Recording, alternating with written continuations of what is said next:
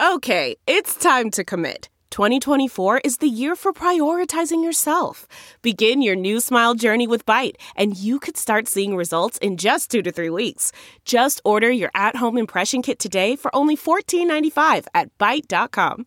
Byte Clear aligners are doctor directed and delivered to your door. Treatment costs thousands less than braces. Plus, they offer financing options, accept eligible insurance, and you can pay with your HSA FSA.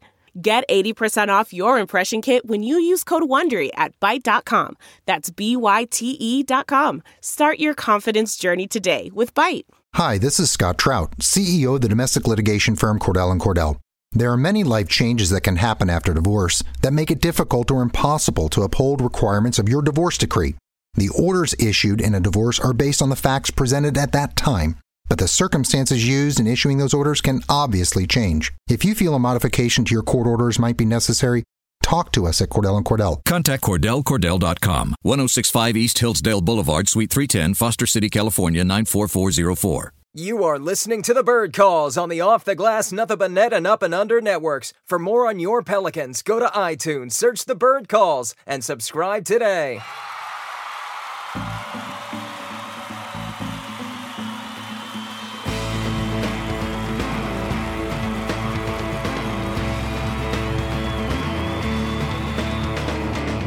Hi, this is uh, David Grubb here with The Bird Calls, the official podcast of the Bird Writes and SB Nation.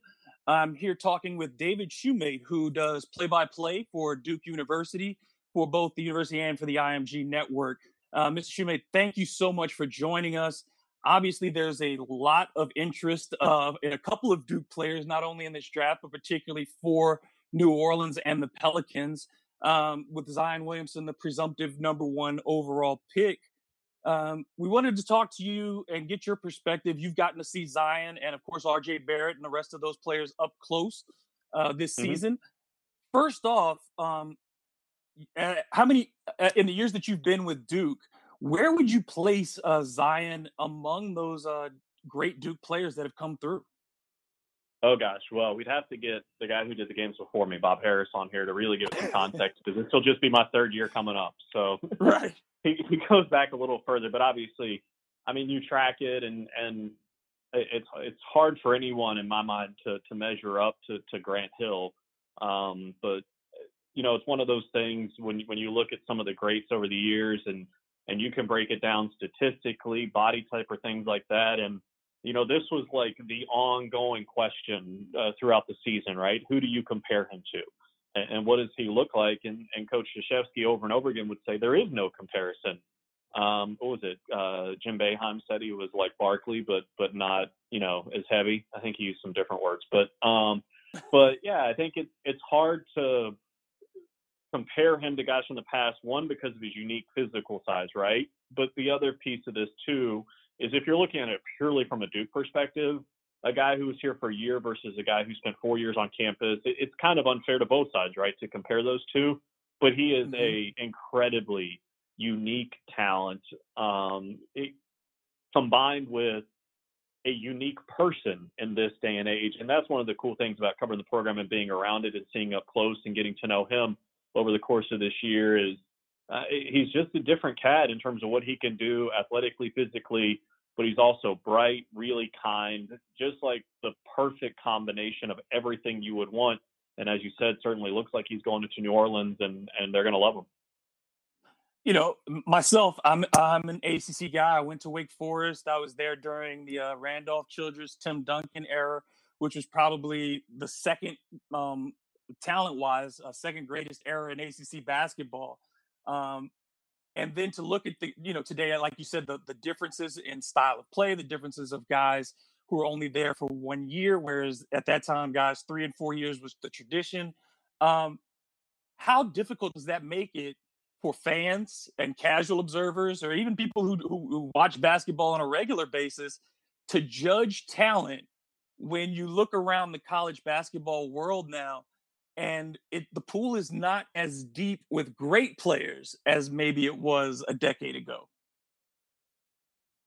Yeah, I mean, I think you're just looking at them earlier in their career, right? Um, and mm-hmm. you're making those from an NBA perspective. You're making uh, a judgment on them, and I think that's one of the reasons the NBA has been somewhat reticent to to you know doing away with the rule that would allow kids to go straight uh, out of high school into the pros is because even if it's just one year, they'd love to get a look at them, uh, even against the level of competition that college basketball is now versus their high school competition. You know what I mean? Um, mm-hmm. So it, it is tricky to evaluate, but by the same token, it's not like that's unique to Duke, right? Like, right. Kentucky's got guys that are only going to be there for a year. Uh, and anyone who says they don't do the one and done, it, it's because they'd love to get them, they just can't recruit them. You know what I mean? So it's like everyone would like to have that caliber of talent. So they are playing to some extent against the the level of experience that that they're at because those are the guys that are going on to play in the the league certainly in the first um, and second round. So to that extent, I think you can evaluate them. I mean, certainly there's different matchups throughout the course of the year where you can see um, an older player might have a, a, better knowledge of schemes and stuff like that. But when you, when you have guys, and, and you touched on a couple of them, uh, like a, a, Williamson, like a Barrett, like a Cam Reddish that come in, they are so gifted athletically and physically, and they put the work in to do so that they're just at a different level than a lot of the college players. Uh, and to some extent, I think that makes it easy to evaluate them because you know the people they're playing against are extremely gifted themselves. They're just at another level. When you look at Zion, um, you know, you, you said the Charles Barkley comparison there's kind of like three players that I kind of merged together to to make it work in my head. Charles Barkley being one of them, Rodney Rogers, who was also around six seven, but but weighed less, was about 250 pounds rather than 285, but was a very explosive guy, could handle the ball on the outside and was physical. And then the other one I could I put in that group is is Larry Johnson, another undersized kind of power forward, very explosive, uh, able to, to create around the rim. Um, but then, yeah, like you said, Zion is a unique talent. But I th- I think that they're they're absolutely for him. I think the difference is he's going to play not only the four in the NBA, but I think there will be opportunities for him to play the three.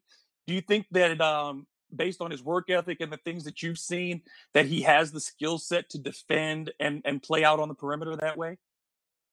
Yeah, I don't I don't think there's any question. And and you know, in the college game for sure, he could also handle the basketball. I mean, how many times did we see him go the length of the floor or have a three quarter court bounce pass? That's just something you don't see guys do at, at that size. And I think his ability, like as you said, to, to get on the perimeter and when multiple times we saw him blocking three point shots, dealing with guys that ostensibly would have a, a huge advantage in terms of uh, speed out on the perimeter and be able to drive by him. But his, quickness, his lateral quickness, his ability to recover, and, and the length and the wingspan is just something that's very unique to him. So I think he can he can play on the floor, and that's what makes him such a difficult matchup because when he has the basketball up top, you know, he had 24 threes on the season, but you know, about half of those came once he came back from injury uh, in the NCAA tournament, he, he broke out a three point shot and was able to incorporate that into his game. So you got to now respect the perimeter shooting. We, we just talked about his ability to pass once he, he drives, and everyone knows that kind of patented spin move he likes to go to that works for him as well. His, his versatility offensively, but then his ability to defend multiple positions on the floor is what makes him what, what it feels like. You know, here at Duke, uh, Mike Krzyzewski talks a lot about positionless basketball, and it feels like the way uh, the game is going at the pro level as well. You have to have that versatility to be able to, to play on multiple spots on the floor. And I think that's that's one of many reasons people are really excited about him as he goes to the next level. I'm Scott Trout, CEO of the domestic litigation firm Cordell and Cordell. We help men deal with the life changes triggered by divorce, such as child custody and property division, among many others. But life changes also occur after divorce. These changes can make parts of your existing court order irrelevant or harder to follow. If you feel a modification to your court orders might be necessary, talk to us at Cordell and Cordell. We're a partner men can count on. Contact Cordell, CordellCordell.com, 1065 East Hillsdale Boulevard, Suite 310, Foster City, California, 94404. Obviously, it's easy to identify the things that he does well. I mean, they jump off the, the television screen when you watch him. What are the things that you see that could be his most difficult things to adjust to as a professional? Well, I mean, I think anyone as they go from, from the college game to the program looks. I, I'm going to be interested to see what his mid-range jump shot turns into. We, we saw the, the three-point shot um, evolved late in the season for for being here at Duke. But because at the college level, so often he could just physically overpower guys, um, get inside, body him up, get inside. Obviously, a, a tremendously adept finisher around the rim. Uh, not saying he can't do it, but I think incorporating the, the, those mid-range jump shots is going to be fun to watch as he progresses and, and gets a little bit older. Uh, that's obviously something that's going to be key to him at the next level. Also, I wonder about his ability. Um, he's going to be facing a lot of 6'10 stretch fours. Um, his ability to, to to get them off of spots, his ability to defend that. We know he's a great leaper, but man on ball defense where he's not able to roam. Um, do you think that that's you know you don't see a lot of those in the college game? So you think that that playing against those longer um, guys who can get those shots up higher, uh, will that be something that he uh, has to learn, um, or have there been signs that he can do that? Well, I mean, I, when you say that, I, I, think about DeAndre Hunter at Virginia, where he uh, obviously the iconic play where he, he blocked the three point shot in the corner, recovering um, from the free throw line. But yeah, I, I think that's a, a, a, fair thing to think about. But that's where I think he can use some of his physical strength to dislodge him a little bit to to try to take that away. I mean, you'd be obviously more qualified to break down some of those specific matchups, but I think mm-hmm. the, the dangerous thing with him is if you underestimate him at any particular instance. And I think it's one of those things that when you see him on the floor, he doesn't. I mean, he's a big dude. Don't get me wrong, but he's not like a giant when he gets out on the floor. It's the combination of the speed and the athleticism with the size that makes him so unique, and that's what I think is is going to play into those matchups. Because you talk about the the, the six ten advantage, and yeah, he may be six seven, but you know he's got the size and girth and speed that he can counterbalance that. So it kind of flows both ways. So it, it, will be interesting to see those matchups, but I think he'll have different ways, and he's so smart, and the, the way that he can defend and the way that he can recover, um, maybe non-traditional, but he'll he'll find ways around it. A lot has been made about his character, and one of the things that David Griffin stressed when he took the job with the Pelicans was building a team of high character guys. Um, everybody who's talked about Zion talks about him in glowing terms. You've seen him up close and personal. What type of person can uh, New Orleans and, and the Pelicans expect to be receiving? Well, I mean, it's cliche to say he's a great dude. He, he's a, a, brilliant guy and all that sort of stuff, but it's true. And and this is a guy that really values interpersonal relationships. I mean, to to see him in practice, you know, Coach K's been at this a long time, going to be going into his 40th year this upcoming season. For him to have kind of the emotional intelligence to know when it's a good time to, to poke at coach and, and lighten up the mood of practice and, and have those sort of relationships, when it's time to fire up his guys, when it's time to take the game over. Um, and, you know, I, I think about a, a story where, you know, the team was up playing against Virginia and they were shooting the ball extremely well from three, and in particular, RJ Barrett and Cam Reddish. And, and Zion Williamson decided in that game it was going to be his mission to shut down DeAndre Hunter defensively. Uh, to have that presence of mind of saying, here's my team. My team tonight doesn't need my scoring; they need my defense. Um, and to be able to adjust and calibrate from that perspective says a lot to me uh, about the person he is. I don't know if you saw it; it went viral after the season, where one of our video uh, coordinator guys uh, is having a child, and, and Zion did their baby reveal for him.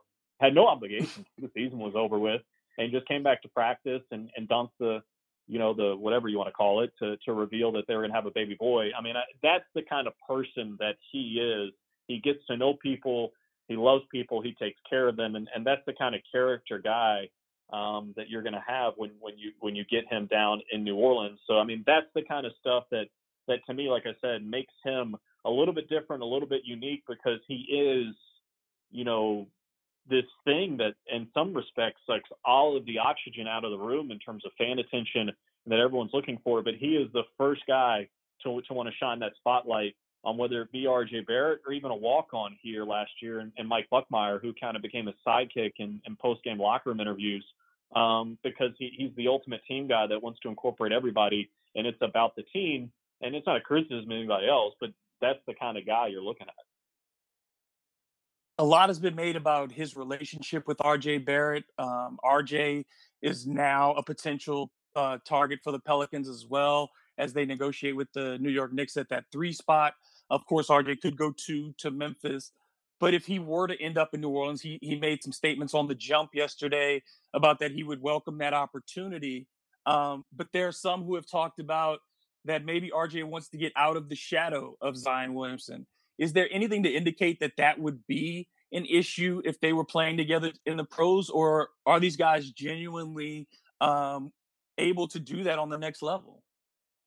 Well, I can just speak to my experience this year, um, hanging out with them and, and, being around the team. I travel with the team, uh, the team playing, the, the, team meals and stuff like that, and uh, it's genuine. They are easily the two tightest. They were their best friends on the team this year. There, there's no question about that. They were more happy for each other when things went well um, than they were for the other one. And R.J. Barrett is, you know, this stone cold assassin. When he goes to the rim, he gets a, a certain look in his eye. Um, I, I think there would be no problem with him being able to handle that. And I think it would be interesting to see those two kind of grow together as they came down to New Orleans. So anyone to me talking about getting out of the shadows Zion and stuff, I just don't see it because they were so close uh, the year they spent here in Durham. It seemed to me that a lot of what impacted Duke in, uh, this season and, and what made it difficult for RJ and particularly for Cam Reddish, who I was very high on um, at the beginning of the season, and I still haven't lost my faith in him. But I think not having uh, a traditional ball handler, a solid ball handler who could make shots, affected RJ more than anybody else because of that burden was put on him. Are the turnovers that you saw at Duke this year, um, does that look like a correctable problem just based on where he's able to play in the pros, that he won't be asked maybe to distribute the ball in the same way? Or is that, uh, you know, the weaker part of his game? Yeah, I mean, he, he can definitely play the point, and I, I think you're touching on when Tre Jones had to deal with some injuries, and, and RJ mm-hmm. Barrett had to take on some of that burden um, in terms of doing running ball handling. And I think, you know, you, you can pick apart anybody's game that you want to. He, he's an aggressive player when he goes to the rim. Um, they're trying to make passes, and these are also guys that you know they were transcendent, but they'd only played together for a year. So I think that's also right. familiarity when you're working with different guys and you get into a system and you get comfortable with that. But I, I just never looked at, at RJ Barrett and said, wow, here's a guy who has, uh, you know, problems with turning over the basketball. That wasn't really uh, something that, that jumped out to me and said, you know, this is going to be a long term concern for him. I mean, other people may have their opinions about that, but, um, you know, it was also part of the, the stylistic way that Duke liked to play at times as they were working through different offensive setups. I don't want to get you know, too much in the minutia of that right. they were kind of juggling things through the second half of the season because of Zion's injuries, because of Tre Jones' injury, and then Cam had to deal with a few things. But uh, no, from my perspective, I don't I don't think the turnovers are a huge concern, um, and I think that that's something that will be easily correctable as they get into a system that that he's comfortable in. I think the other concern that folks have um, is his the volume shooting um, that he he had to take so many shots. Again, as somebody who's been watching basketball for a long time, I think a lot of that was a result of the offense and not his decision making.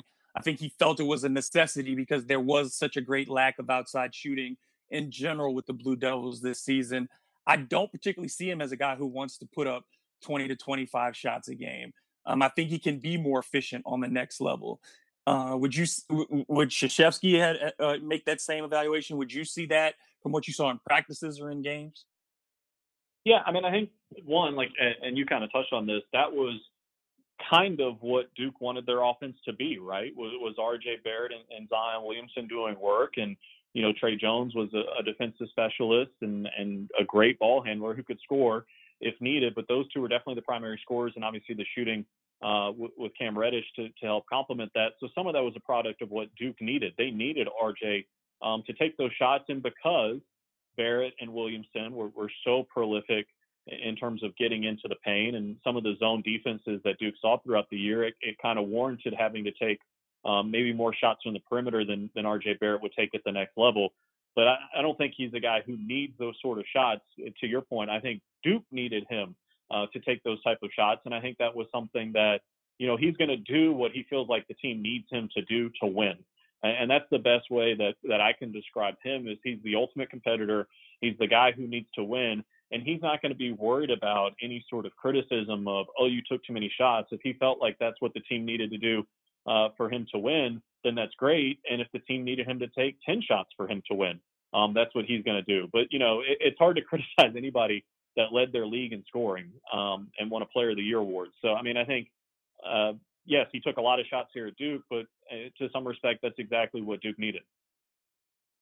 I guess my last question for you would be um, I don't know how much you've gotten to see the Pelicans play over the last two seasons, but uh, you know, obviously they play a very up-tempo system under Alvin Gentry. Uh, a lot of what you talked about in positionless basketball, guys who can do multiple things, is the goal. Uh, I think Zion fits in perfectly with that, with that tempo and that pace. I think uh, RJ2 would get a lot more baskets in transition or um, when there's mismatches, uh, you know, because of switches. Uh, um, offensively, do you think that kind of system uh, really benefits the two of them uh, as far as being able to get up and down the floor and get those easy transition buckets, um, not really having to call a lot of set plays for either one of them? Do you think that um, is something that will help benefit them in the early run? Yeah, I mean, there's no question that that is the style of play that suits their game the most, and that, that's the style of play that when when Duke was able to, they wanted to get out and play. We've we've talked about the size Zion Williamson, R.J. Barrett at, at six seven, a little over 200 is strong, uh, kind of sneaky strong in the way that he can finish around the rim. So two incredibly adept drivers. And you talked about the shooting of R.J. Barrett. This was just kind of my opinion, I thought he was a much better shooter when there wasn't really time to set and think about it, if that makes sense. When, when you're in transition and you're just kind of going in the flow of the offense and pulling up, he was a lethal shooter in, in those type of sets. So I think that style of play um, certainly caters to, to what they can do, and the fact that both of them are very comfortable handling the basketball and running the break and distributing um, as needed and can draw so much attention. It, it's the perfect system for them because that's ideally what, what Duke was doing offensively here when they were able to. I just thought of one more, and forgive me, but um, no, no, you're good. You know, the projections for Zion are all over the place. Um, there's some people who say he's the most NBA ready player um, since Tim Duncan. Um, what do you think would be? You know, I, am a person about reasonable expectations. I, I, I can't see him coming in next year and doing you know 28 points, 14 boards, five assists and coming in that way. I think there are things he has to learn at 19, like most 19 year olds. I think that reasonable expectations in my mind are something closer to maybe 15 to 17 points, seven boards, a couple of assists, a block or two. Um, how big of an adjustment do you do you think that gap is for Zion? Do you think he can come in and do- dominate out of the gate, or is it just you know there it, it will come along and when it does, it'll be something worth watching? hey, I mean, one, like you, you forget sometimes these guys are kids, right? Because they're so right. physically dominating. I, I, think he certainly has the skill set to, to be an all star, to be an MVP type candidate as he evolves into his career. And I think he's got, uh, you know, an incredible ability to score and can go against anybody. To me, will be interesting, and, and you've been around the program, followed a lot closer uh, than I have, will be, you know, he's going to be playing against you know men now when, when you get into the league and they've been hearing all of the attention that he gets.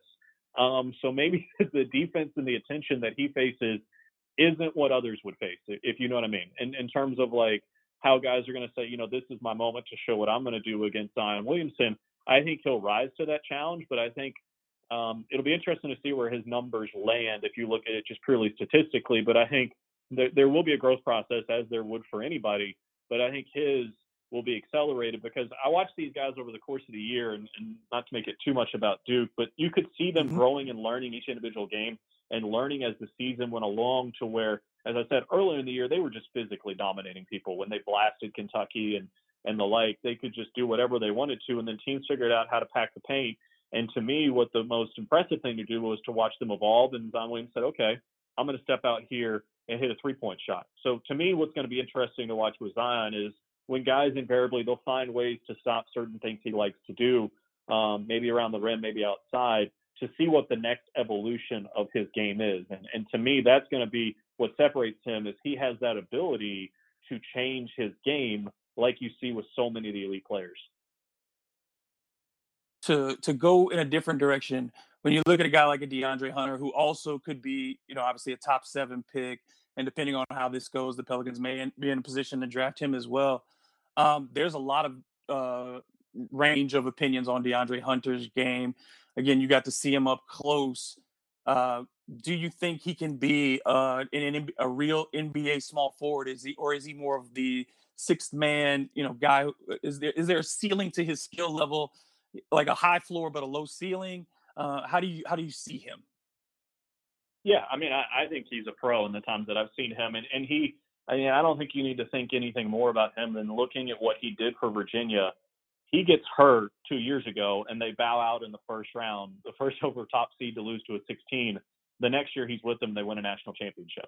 I mean, you can talk about, you know, Kyle Guy and Ty Jerome. That was DeAndre Hunter. Um, he is a legit pro out there. He can score from multiple places on the floor. Uh, I, I I think people are, are miscasting him if they don't see him as a true NBA style player. He he changed in the times that I saw Virginia from a team that was a really good, solid uh, defensive team and, and a team that could score with a little bit of shooting around the perimeter to a guy that could go in and mix it up around the basket and, and elevate them uh, to a team that could eventually go on and win a national championship. He, he's really, really good. David, I just want to thank you so much for your time. This has been really um, good conversation, and I think our fans will appreciate everything you said. Um, do you have a social media handle where folks can follow you and, and, get news about Duke basketball or just what you're up to? Yeah, for sure. Obviously, always follow our school accounts um, on Instagram and Twitter, Duke MBB. Um, my personal account is uh, Duke PBP, Duke Play by Play. So um, feel free to check us out there. We got a good crop coming in this year, um, and who knows, Pelicans might be in the mix for some of them next year. But um, yeah, it's a it's a ton of fun, and, and hate to see Zion go, but um, it's going to be fun to to watch him as he goes to the next level. And I will say this: I agree with you. I think Grant Hill is the best player to ever come out of Duke. I just wish we hadn't he hadn't gotten injured, so we could have really seen how great he could be. But he was he was amazing. So I agree yeah, with you on that one. Thank you again yeah, so sure. much for your time, Dave. No, I appreciate it. Thanks, man. Thank you for listening to the Bird Calls on the Off the Glass, Nothing But Net, and Up and Under podcast networks. If you like what you're hearing, please take a moment to rate us on iTunes, retweet, share with your friends, and most importantly, subscribe today.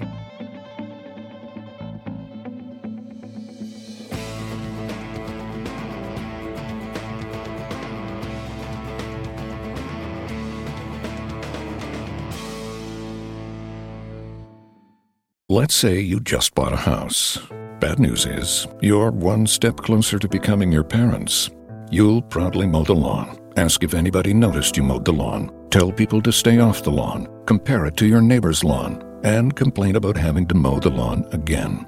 Good news is, it's easy to bundle home and auto through Progressive and save on your car insurance, which, of course, will go right into the lawn. Progressive Casualty Insurance Company affiliates and other insurers. Discount not available in all states or situations. Let's say you just bought a house.